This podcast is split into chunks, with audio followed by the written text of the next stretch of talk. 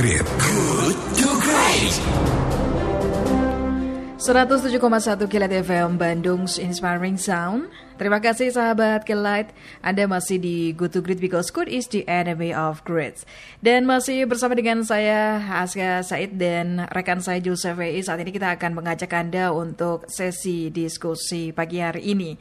Nah sekarang sesaat lagi atau beberapa hari lagi kita akan uh, memasuki bulan Ramadan ya sahabat Kilat perihal mudik nih biasanya ini akan menjadi permasalahan. Maka kami akan mengangkat tema diskusi pada pagi hari ini adalah menelaah hasil survei dan kajian LIPI perihal mudik.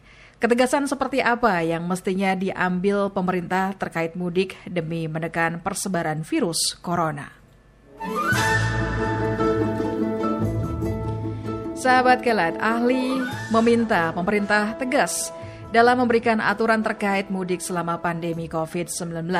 Seperti kita ketahui, penyebaran virus corona baru masih terjadi dan diprediksi masih akan berlangsung hingga Hari Raya Idul Fitri tahun 2020 ini.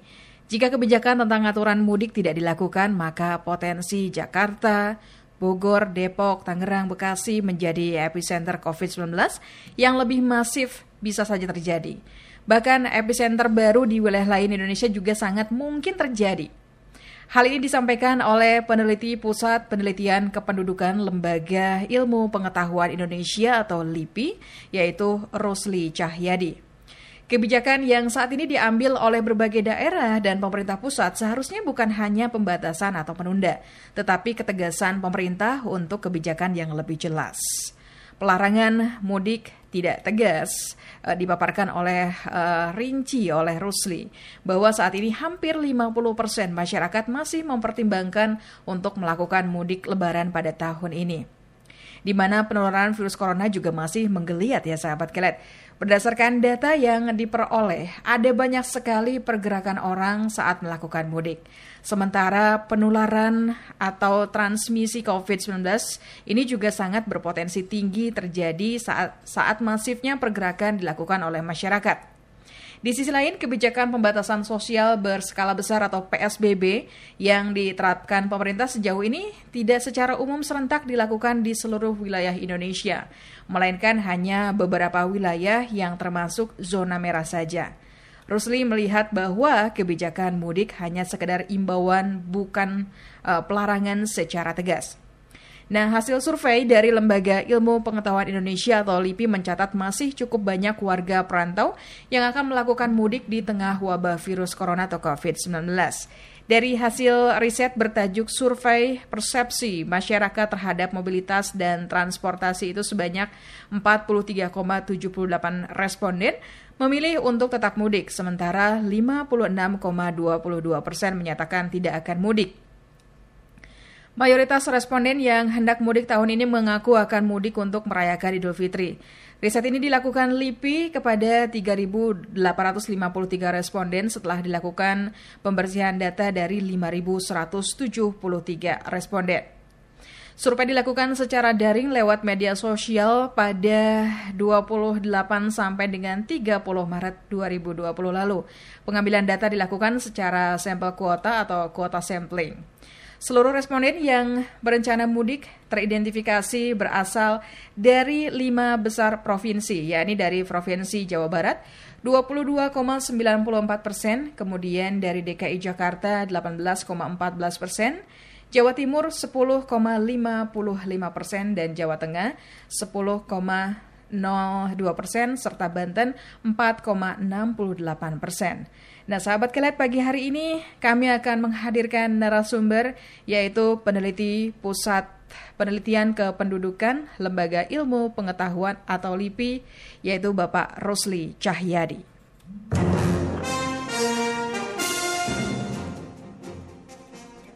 Selamat pagi Pak Rosli, Assalamualaikum. Selamat pagi Mbak Aska, Assalamualaikum warahmatullahi wabarakatuh. Waalaikumsalam. Kelet, apa kabar semuanya? Luar biasa Pak kabarnya Pak. Tetap bersemangat Pak. iya iya. Bagaimana Pak Rusli sendiri sehat Pak? Alhamdulillah sehat. Alhamdulillah. Sehat. Kita harus tetap sehat ya Pak ya meskipun, meskipun agak bosan ya di rumah. Iya terus. betul Pak. tetap harus uh, positif mindsetnya ya Pak ya biar betul, kita betul. tidak sakit nih. Apalagi sekarang saat pandemi corona seperti ini ya Pak Rusli ya. ya. Betul sekali. Iya, Pak Rusli, ini eh, terkait pandemi corona, baru-baru ini LIPI menggelar uh, survei bertajuk uh, Survei Persepsi Masyarakat Terhadap Mobilitas dan Transportasi. Ini bagaimana hasilnya? Persisnya bisa dijelaskan, Pak? Ya, tadi sebagian dari hasilnya tadi sudah di uh, rekap sama Mbak Aska ya. Mm-hmm. Saya hanya menambahkan beberapa hal. Okay. Bahwa pertama iya seperti yang disampaikan Mbak Aska, itu cukup besar jumlah responden yang bilang akan pulang ya. Mm-hmm. Tetapi yang menarik lagi adalah hampir uh, lebih dari setengah dari responden yang kami uh, hubungi itu menyatakan bahwa mereka tuh tiap tahun pulang. Mm-hmm. Jadi ini kalau kita pakai bahasa anak-anak zaman sekarang ini para pemudik hardcore kali ya ini ya yang kami, kami tangkap ini ya, yang mau nggak mau itu harus pulang setiap tahun. Padahal kalau kita lihat dari karakteristik uh, sosial ekonominya, ini adalah orang-orang yang berpendidikan cukup tinggi karena mm. hampir 70% dari uh, responden kami itu itu berpendidikan diploma ke atas. Mm. Kemudian uh, apa namanya rata-rata itu bekerja, mm-hmm. ya. Jadi seperti yang saya sampaikan ketika uh, pas kita seminar tentang hal ini ketika menyampaikan hasil ini, uh, mudik itu memang nggak mengenal kelas sosial ekonomi. Gitu. Mm. Dia itu dilakukan oleh semua orang. Jadi uh, apa namanya? Sekarang ini ketika pemerintah mau membidik uh, apa namanya? Uh, menye mengurangi penyebaran atau memutus rantai penyebaran dari uh, corona ini, maka ada beberapa target, ada beberapa kelompok masyarakat yang harus dijadikan sebagai target gitu. Mm. Dan kemudian ini strateginya kan memang harus berbeda-beda. Mm-hmm. Yang pertama adalah mereka yang uh, secara ekonomi yang yang saya yakin kita tidak bisa menang, tidak kita tangkap di dalam uh, apa namanya studi kami, tetapi juga studi-studi lain sudah menunjukkan hal itu. Mm-hmm. Ya bahwa misalnya mereka yang kehilangan pekerjaan dari wilayah-wilayah kota itu itu juga mudik. Mereka ini yang dikategorikan oleh sebagian teman-teman sebagai pengungsi ke ke desa. Jadi bukan bukan pemudik sebenarnya, tapi karena pengungsi karena mereka sudah kehilangan pekerjaan di daerah perkotaan, mm-hmm. terutama di daerah uh, Jabodetabek dan dan uh, kota-kota besar lain di Jawa. Mm-hmm. Kemudian yang kelompok yang kami tangkap kelompok kelas menengah yang cukup uh, apa secara sosial ekonomi itu bagus, baik, tetapi juga mereka akan pulang. Nah, kelompok yang ini yang menurut kita uh, apa meskipun besar angka uh, apa namanya rencana mudik itu besar sekali, mm-hmm. tetapi uh, informasi yang mereka dapatkan, informasi yang mereka akumulasi itu secara cepat itu bisa mempengaruhi uh, keputusan. Mm-hmm. Karena kita men- mencoba untuk me, apa, mengkonfirmasi ulang hasil studi kami ini dengan menghubungi beberapa orang yang menyatakan bersedia untuk diwawancara secara lebih mendalam, okay. itu ketika mereka mengakumulasi pengetahuan berhubungan dengan bagaimana bahayanya uh, apa namanya mudik, kemudian mereka tahu bahwa ternyata pemerintah sudah melarang ASN, Polri dan TNI untuk pulang, mm -hmm. akhirnya mereka memutuskan untuk nggak pulang mm. tahun ini. Gitu. Jadi jadi hal ini sangat dinamis ya Mbak ya. Jadi makanya kenapa kita selalu bilang bahwa yang kita perlukan sekarang ini adalah ketegasan dari pemerintah. Kelompok okay. kelas menengah yang kita tangkap ini kan nggak cuma ASN, ada mereka yang bekerja secara hmm. mandiri, ada mereka yang bekerja uh, apa, pada perusahaan yang lain. Jadi ini yang harus kemudian kita uh, bedakan strateginya terhadap ASN. Pelarangan dari Menteri uh, apa namanya, Menteri Menpan ARB hmm. itu udah cukup.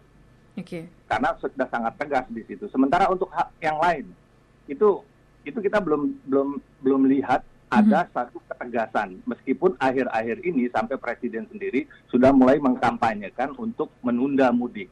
Oke. Okay. Tetapi secara resmi pemerintah nggak melarang. Harusnya ini mm-hmm. pemerintah udah larang aja. Kenapa sih gitu?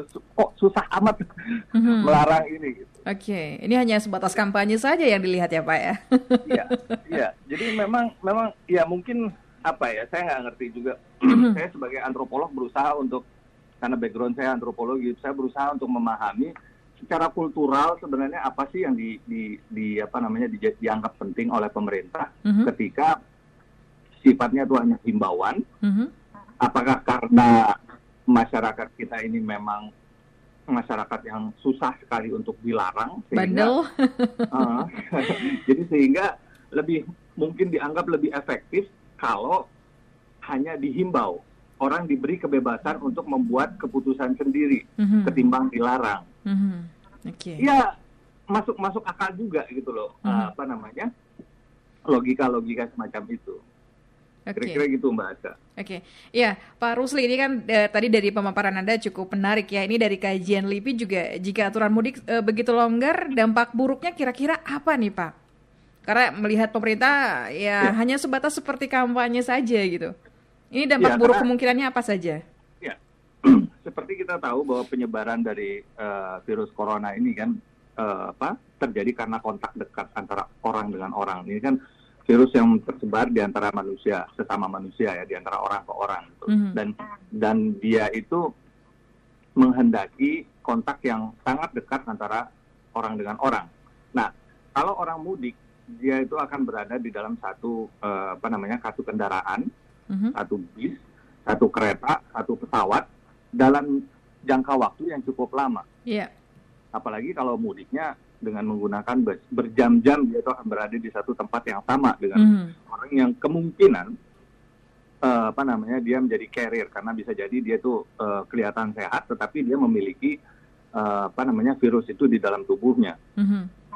Nah kita menghindari orang berkerumun berkumpul di tempat yang sempit, di tempat yang sama dalam jangka waktu yang lama itu adalah cara yang paling uh, apa namanya efektif untuk menghindari penyebaran. Makanya kenapa kemudian ide uh, apa namanya social distancing, kemudian uh, tinggal di rumah dan lain-lain itu itu kan pada dasarnya membuat supaya kita tuh nggak terhubungkan antara satu dengan yang lain. Mm-hmm. Nah di sinilah pentingnya kenapa uh, apa namanya mudik Lebaran ini harus kita larang karena dari studi kita itu uh, apa namanya provinsi-provinsi yang menjadi uh, apa namanya zona merah mm-hmm. itu adalah asal dari para pemudik oh, seperti Jawa iya, iya. Tengah, mm-hmm. Jawa Barat, kemudian juga Jabodetabek sebagai satu kesatuan ya. Mm-hmm itu adalah wilayah asal dari para pemudik yang paling banyak dan itu mereka menuju ke hampir semua provinsi di Indonesia. Mm-hmm. Sampai ke Papua, Papua Barat itu semua ada gitu loh dari berbagai provinsi uh, apa namanya uh, yang zona merah ini.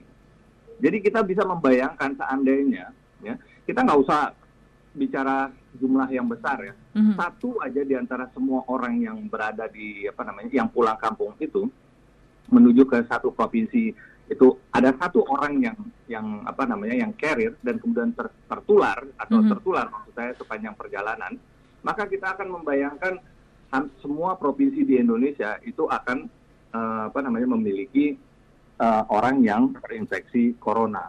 Oke. Okay. Iya, iya. Ya, Pak Rusli ini menariknya seperti yang tadi Anda paparkan uh, dari hasil penelitian rata-rata orang yang diteliti ini atau orang yang melakukan mudik ini mereka uh, bekerja dan kelasnya menengah, kemudian juga pendidikan cukup tinggi minimal diploma. Ini iya. sebetulnya uh, apa ya? Faktor apa yang sebegitu kuat uh, mereka kalau kata orang sudah mah kekeh semekeh gitu ya. untuk untuk ya, untuk tetap melakukan uh, mudik lebaran padahal uh, kalau misalnya mereka kurang pengetahuan mengenai COVID-19, mereka kan pendidikannya cukup tinggi ya, uh, tidak tidak terlalu awam-awam banget. Sebetulnya yeah. apa ini faktor yang sebegitu kuatnya mereka tetap nekat untuk uh, pergi mudik? Iya, jadi mudik ini kan satu gejala uh, kultural yang khas Indonesia ya. Jadi orang sudah banyak yang melakukan riset atau melakukan penelitian tentang kenapa sih orang Indonesia itu mau uh, mengorbankan uh, apa namanya waktu dan uang mereka mm-hmm. untuk membeli tiket yang sangat mahal pada saat uh, apa mudik itu, kemudian harus uh, apa antri sekian lama untuk mendapatkan tiket dan sebagainya. Jadi para ahli itu menyimpulkan bahwa uh, mudik itu bukan persoalan ekonomi, mhm. meskipun mm-hmm. di dalamnya itu ada, tetapi dia itu lebih kepada persoalan nilai, persoalan rasa yang dimiliki oleh si apa namanya orang para pemudik ini. Mereka pengen kembali kepada sesuatu yang mereka kenal, kepada sesuatu yang yang familiar, kembali ke rumah, kembali kepada uh, lingkungan alam yang mereka kenal, sawah, kampungnya, mm-hmm. gang yang ada di di dalam kampungnya, hal-hal yang kelihatannya sepele, mm-hmm. tetapi itu bermakna secara uh, apa namanya, secara moral, secara nilai. Mm-hmm. Jadi itu yang membuat orang kemudian merasa harus pulang. Kangen kampung halaman ya. pun kita bisa, ya secara ekonomi pun bisa kita tambahkan di situ gitu. Jadi okay. ada keinginan untuk menunjukkan bahwa seseorang yang sudah pergi dari kampung sekian lama bertahun-tahun, mm-hmm. uh, kalau misalnya mereka pulang setahun sekali hanya pada saat mudik, berarti dia selama satu tahun dia tidak hadir di antara keluarga. Mm-hmm. Jadi mereka pengen menunjukkan bahwa uh, apa namanya kehilangan mereka yang dirasa kehilangan atas diri mereka yang dirasakan oleh keluarga yang di kampung itu terbayarkan dengan mereka membawa oleh-oleh, membawa uh, apa namanya ya membawa oleh-oleh, kemudian uang yang bisa dibagikan kepada anggota keluarga yang lain dan sebagainya itu untuk menunjukkan bahwa uh, apa namanya kehilangan itu terbayarkan gitu loh. Jadi okay. ini ini bukan cuma soal si pemudiknya tetapi juga keluarga gitu. Mm -hmm. Jadi ada saling mengisi di situ. Makanya kenapa uh, mudik itu menjadi sesuatu yang bisa dibilang nggak bisa ditawar dan nggak mengenal status sosial ekonomi. Mm -hmm. Oke okay, oke, okay. ya Pak Rusli, ini menurut anda, apakah anda melihat ada semacam uh, kekurang seriusan uh, kekurang seriusan pemerintah katakanlah seperti itu karena melihat uh, PSBB saja ini hanya dilakukan di daerah-daerah tertentu ya di zona merah. Uh, menurut anda bagaimana Pak?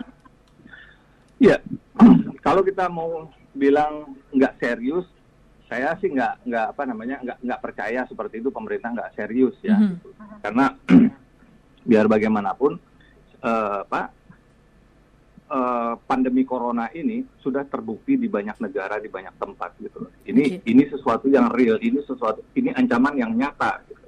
Dan kalau kita menganggap pemerintah nggak serius, kalau menurut saya nggak nggak juga. Gitu.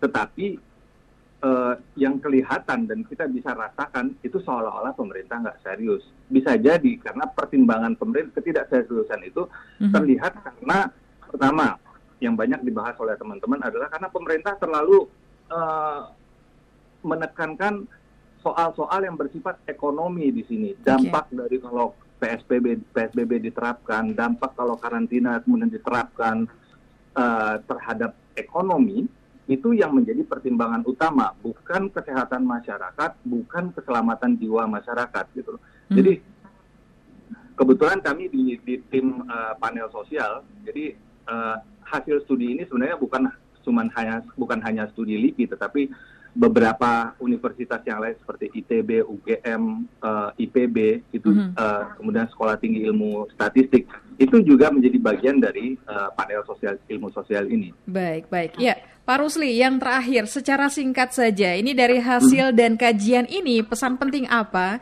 atau rekomendasi apa yang ingin LIPI sampaikan kepada pemerintah, Pak? Ya, teman-teman sudah menyampaikan uh, ada empat poin rekomendasi yang sudah disampaikan langsung kepada gugus tugas ya. Dan saya rasa uh, apa namanya sampai tingkatan tertentu uh, apa namanya salah satu uh, rekomendasi teman-teman adalah kampanye besar-besaran yang dilakukan secara serentak, intensif dan masif agar masyarakat tidak mudik. Dan ini sudah kita lihat bahkan sampai presiden sendiri turun tangan kan dalam dalam dalam kampanye ini gitu. Kemudian yang yang berikutnya yang juga sudah dilakukan oleh uh, beberapa uh, pemerintah daerah itu adalah menyiapkan karena sebagian meskipun uh, sebagian besar orang bisa jadi merubah pikiran mereka dan kemudian tidak mudik, ya, tetapi tetap akan ada mereka yang mudik. Jadi ini yang kemudian beberapa pemerintah daerah sudah menyiapkan uh, misalnya protokol-protokol uh, untuk uh, apa uh, isolasi mandiri mm -hmm. di tingkat desa, di tingkat kelurahan, di tingkat kampung yang sudah diterapkan, yang sudah di, di, di, dibuat oleh beberapa uh, apa uh, teman-teman di daerah.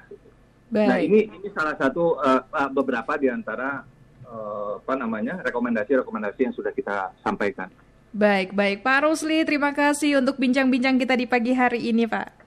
Sama-sama Mbak Aska, teman-teman semua, kita tetap uh, menjaga jarak. Uh, saya berharap sahabat Kela juga tetap berusaha untuk menjaga jarak karena salah satu ini ada satu-satunya cara kita untuk uh, memutus mata rantai penyebaran uh, pandemi ini. Baik, terima kasih Pak Rusli. Selamat pagi. Kasih, Sehat selalu untuk Anda. Selamat pagi.